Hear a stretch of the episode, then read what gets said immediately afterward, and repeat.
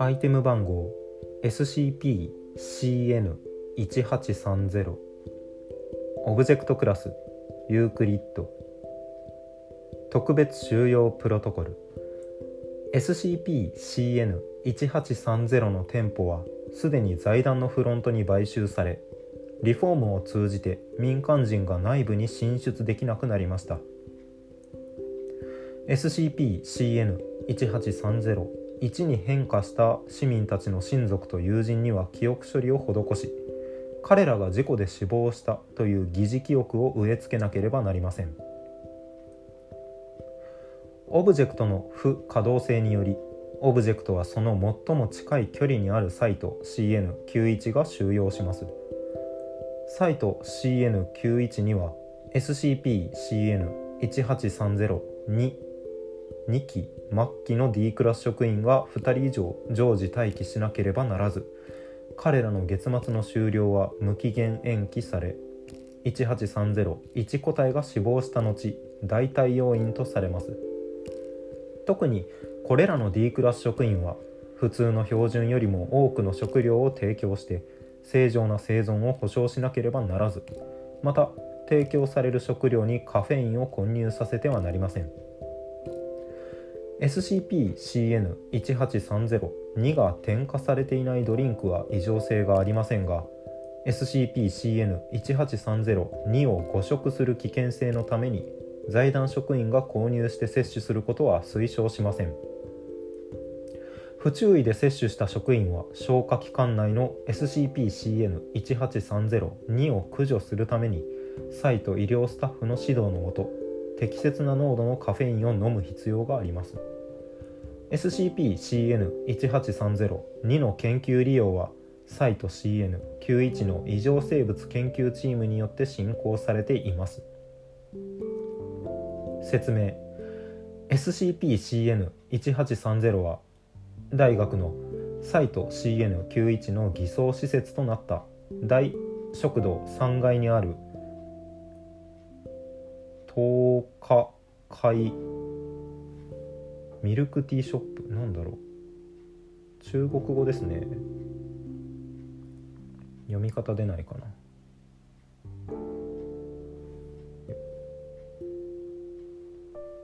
食堂3階にある。日本語訳を直訳するとキャンディーウミナメクジというのが出てきました。というミルクティーショップです。食堂の建築計画書にある事業面積は20平方メートルにもかかわらず事業内部に存在する空間の異常性により運営区域貯蔵室簡易宿舎貯水池などを含めて実際の事業面積は100平方メートルとされます。SCP-CN1830-1 は SCP-CN1830 の内部で活動する白い白いシャツ黒いズボンと緑のエプロンを着用する人型実態で年齢性別人相はそれぞれ異なりますが市に登録された行方不明者と人相がよく一致します。解剖の結果これらの個体の消化器官は SCP-CN1830-2 で大きく覆われ舌と脳組織の一部は完全に SCP-CN1830-2 に置換されていました。また SCP-CN1830-1 はいずれも痩せ型の体格をしています。SCP-CN1830-1 は顧客のニーズを理解して早く働く能力を持っています。彼らと会話を試みた場合 SCP-CN1830 については一切の説明を拒否し質問に対して冷淡な反応を示します。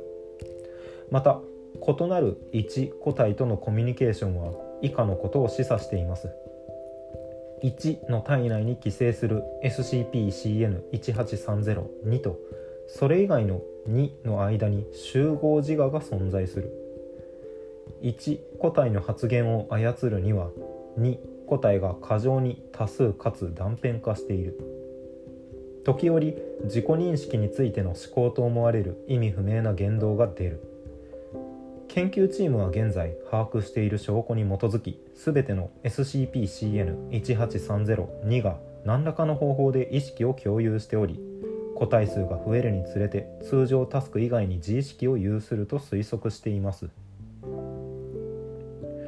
宿主生物たる人間の急速な老化のために各1個体の雇用期間は1年でありこの期限を超えたか個体が短期間で治癒することが困難な傷を負った場合その個体は制服を脱ぎ貯蔵室の空タンクに入ります。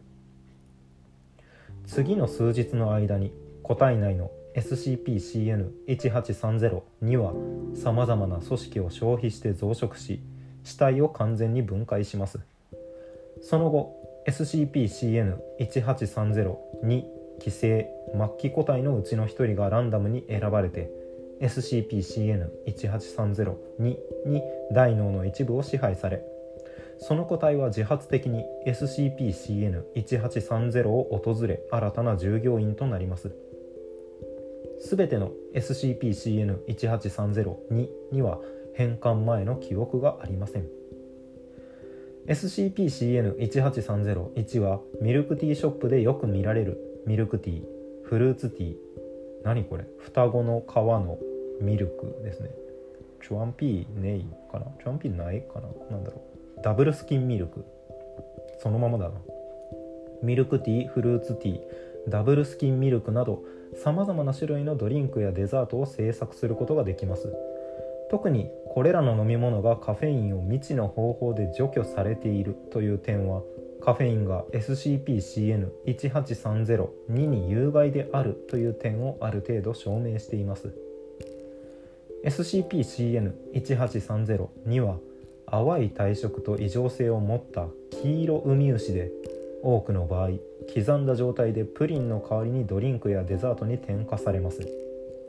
これらの個体は甘く繊細な味と儚い食感を持っており一般的な一般的なプリンと区別は困難です。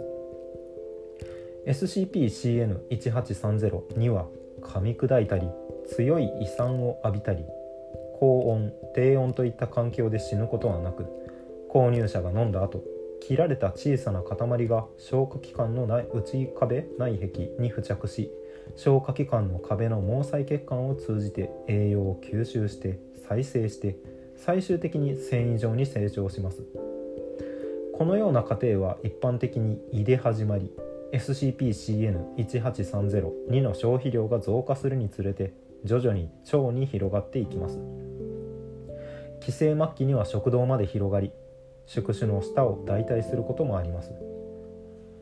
SCP-CN1830 には寄生初期にカフェインの適量摂取を通じて体外に排出できますが寄生の中期または後期段階でのカフェイン摂取は大量の SCP-CN1830 に個体の死骸が消化器官の内膜を剥がして嘔吐させるされるため出血多量及び窒息による死亡リスクがあります。SCP-CN1830-2 の宿主は寄生後大量の寄生によって体重減になるため宿主は自分の生命活動を維持するためさらに多くの食料が必要です。宿主は通常状況を悪化させるためにこの段階で SCP-CN1830-2 をより多く購入したり摂取したりします。通常 SCP-CN1830 の倉庫は毎日朝8時に小規模な空間異常が発生して入ることができなくなります。約5分後倉庫に正常に入ることができますが前日消費された SCP-CN1830-2 以外の非異常性の原料は全て補充され前日運営して得た現金は一斉に消失します。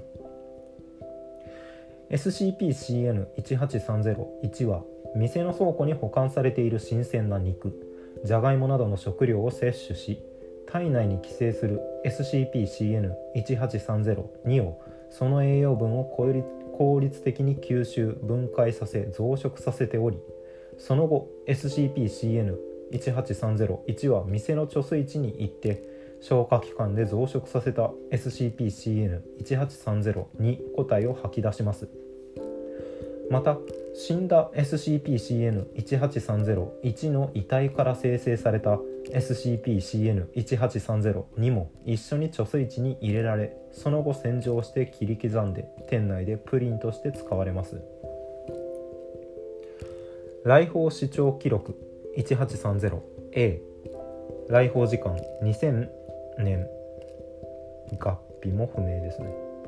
来訪者 APA 博士。アパ博士。一般顧客兼学校職員に偽装している。記録開始。SCP-CN1830-136 こんにちは。ここはミルクティーです。ご注文は何にいたしましょうか？アパ博士。キャラメルパールミルクティーを1杯ください。プリンはいりません。本当にプリンはいらないですからね。お願いします。はい少々お待ちください。ちょっと待ってください。ここでアルバイトの学生を募集していませんか？働きたい学生とあなたたち両方のためにいいことだと思いますが。申し訳ありませんが我々は外来の人員を募集しません。うーんちょっと困ります。融通できませんか？話をよくすればあなた方の社長もそんなに理不尽な人ではないと思います。SCP-CN1830-136 は沈黙する。ミルクティーを作る間バックヤードではさまざまな音が聞こえている。ちょっと難しいと思います。まず第一に私たちのレシピの秘密。企業文化。私たちのスタイルが見られてしまうからです。素晴らしい長官隊塩間帯素晴らしい長官隊の無脊椎動物たち。一休みして高等質のお茶を飲む。SCP-CN1830-136 はしばらく作業をやめて関節の立った指で髪の先を何度もねじって考える仕草を見せる。意識はちぎりと融合を繰り返して一つに戻り温かい水と血と粘液に浸り衣服の赤い裾が震えて伸びる。このように今この場所を見ていると多くの長い離散的なお互いに区別された。しかし重なり合った夢の小さな断片のようなものだ。私が何をしているのか教えてほしい。私の一部は冷たいバケツの中で私の一部は液体の温かい交渉の中で温かい空洞の中にいる。そして私の他の一部はただ明晰夢の中で何何もしていないだけでそれがたくさんたくさん。なぜ？企業？ミルクティーのお店？毎日細かく切って混ぜて売る？なぜ？多分私の方がそれを理解させることができる。あ何を言っているのかわからないんですが。しかしそう考えてみるとできないことではない。バイトをさせてあげることもできますよ。それでは具体的にどうしましょうか。学生に対して何か要求があれば私たちは具体的に求人広告にかけますよ。ああここに来たい学生さんはこれを飲めばいい。止まる。そしてあなたも。SCP-CN1830-136 はおかしな笑みを浮かべながらアパ博士が要求する黒糖パールミルクティーを渡したがカップの中には明らかにプリンのようなものが不穏にうごめいていた。くそ。もう逃げよう。記録終了。記録終了後アパ博士は直ちに SCP-CN1830 を離れました。購入した黒糖パールミルクティーが検査された結果 SCP-18302 が大量に含まれていたことが判明しました。サイト CN91 中毒動物無脊椎動物生命神経集団意識雑食のタグがついています。注釈が3つ。1つ目薬ですね。中国広東地区の牛乳プリンのこと。2飲み物にはプリンを追加する必要がなく顧客の要求がない場合でも SCP-CN18301 は切り刻まれた SCP-CN18302 を追加します。SCP-CN1830-1 はとても小さな特色ある遮音品と説明します。3実験の結果 SCP-CN1830 は 1g の小さな塊に切られても再生が可能ですがその再生速度は相対的に遅くなります。ナメクジが、えー、人間に寄生して自分を増やしているのかな？コーヒーショップで。内部で活動する白いシャツ黒いズボンと緑の液体緑のエプロン。行方不明者と人相がよく一致する。集合自我がある。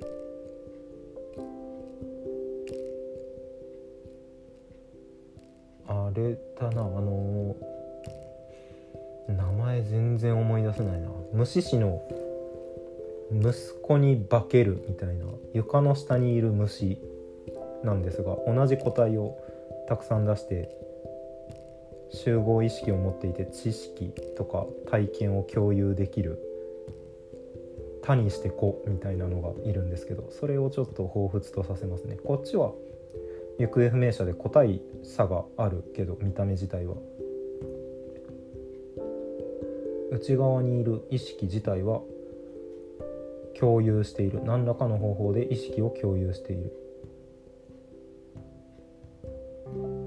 で宿主となっている人間の側をかぶってるってことかこれは。無視しでさっき言ったのは人間の形をしている。虫っていう設定だったんですけどこっちは人間の中にいて人間を操縦しているような形ですね。で消化器官やら何やらが全部このナメクジで覆われてるから栄養を摂取できずに衰弱死してしまう。だいたい1年ぐらいで死んでしまう側の人間は。その個体は制服脱ぎ貯蔵室の空タンクに入ります。死体を完全に分解。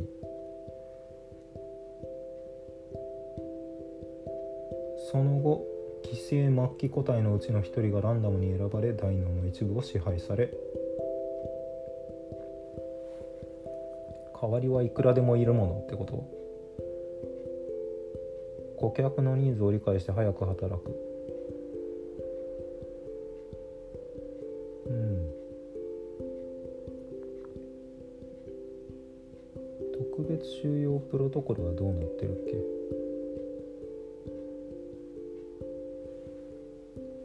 オブジェクトの不可動性により、まあ、周辺は閉鎖されている。サイト CN91 には SCP-CN1830 2機末期の D クラス職員が2人以上常時待機しなければならず彼らの月末の終了は無期限延期され個体が死亡した後代替要因とされます。特にこれらの D クラス職員は普通の標準よりも多くの食料を提供して正常な生存を保障しなければならずまた提供される食料にカフェインを混入させてはいけません。完全に規制される状態じゃないけどえでも末期だもん働かさ働き始めるとってことか？食事をとる間もなく働き続けるからとか。あるいは個体自体が代わりはいくらでもいるっていう理由で多く栄養を取らせることがないから財団側で働く前の状態だけどもういつでも働けますよの状態の D クラスを用意しといていっぱい食べさせといて生きながらえさせて誰か店員さんが亡くなったら行けっつって投入してで新しい D クラス職員にプリン食べさせてっていうのをサイクルしてるんですね。多分これ隔離しといたら済みますね。店員全員宿主死んでしまって終わり。終わった後どこに行くんだろうな。もしかしたらこのナメクジたちが他の店に行くかもしれないのでっていうこともあるかもしれないですね。何のために増えてるんだろう？カフェインで出ていく。来訪記録。アルバイトの学生の募集。急におかしくなるんだもんな。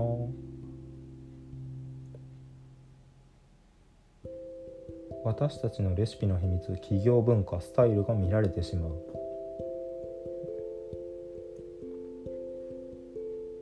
長官隊。塩間だ。素晴らしい塩間隊の無脊椎動物たち。自分たちのことかなこれ。ナメクジ。一休みして高糖質のお茶を飲む。バックヤードはもしかしてカートゥーンアニメみたいにナメクジがお茶飲んでるってこと？甘々のお茶を飲んでる。意識はちぎりと融合を繰り返し一つに戻り温かい水と血と粘液に浸り衣服の赤い裾が震えて伸びる。重なり合った夢の小さな断片。私の一部は冷たいバケツの中で私の一部は液体の温かい川の床。交渉歌唱歌唱川床。川底のこと。らしいですね。液体の温かい歌唱の中で温かい空洞の中にいる。私の一部はただ面積の中で何もしていない。たくさん。なぜ、まあ、共有してる意識集合体のあれですね。バイトをさせてあげることもできる。これを飲みなさいですね。うん。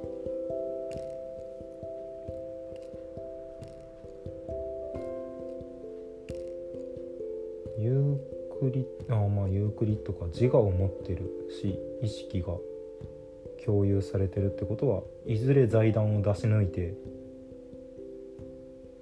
脱獄じゃないけど収容違反を起こす可能性は多分にありえますね。というオブジェクトでした。ではまた次回お疲れ様です。